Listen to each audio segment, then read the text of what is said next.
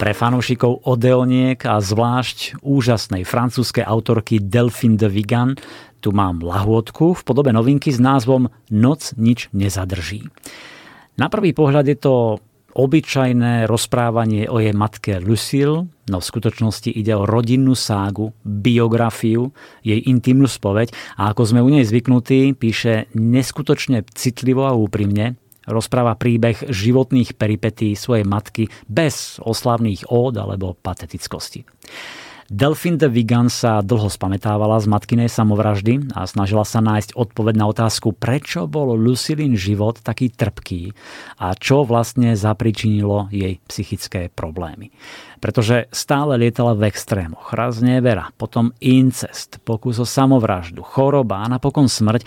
To všetko by nejednu rodinu zrazilo na kolená, úplne by ju to rozbilo, ale práve to je hlavná a najsilnejšia myšlienka románu Noc nič nezadrží. Sila a odolnosť, s akou autorkina rodina všetko prekonáva a dokáže obstáť v každodennom živote. Pri čítaní si možno uvedomíte, že moc temnoty, ktorá na nás občas doľahne, je obrovská, že nás gniaví, nedá nám dýchať, ničí nás ale vždy záleží len na nás, či sa jej dokážeme vzoprieť, či sa aspoň pokúsime pozviechať a niečo s tým urobiť.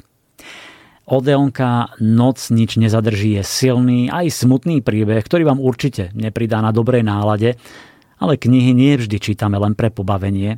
Občas potrebujeme zažiť ťažké životy iných, poučiť sa, uvedomiť si, čo máme a byť za to vďačný Občas totiž vie byť aj otváranie starých rán liečivé.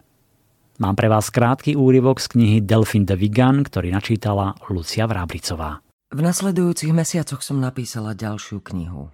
Robila som si k nej poznámky už dlhší čas. S odstupom času ani neviem, ako som to vôbec dokázala.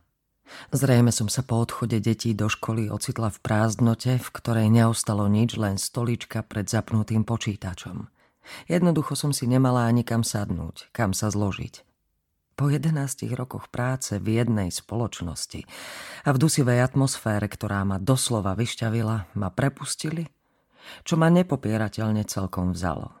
Premkínal ma pocit neistoty a do toho všetkého som našla Lucil, u nej doma, modrastú, celkom nehybnú.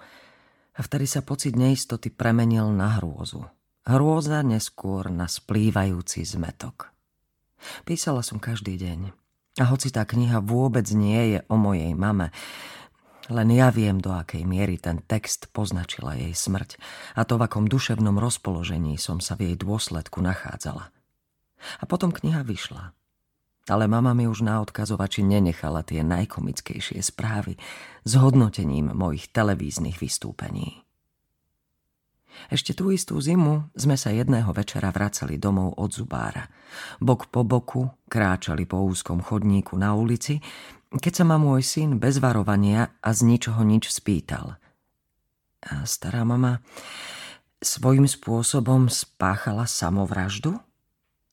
Keď si na to spomeniem, ešte dnes mi naskakujú zimomriavky po tele.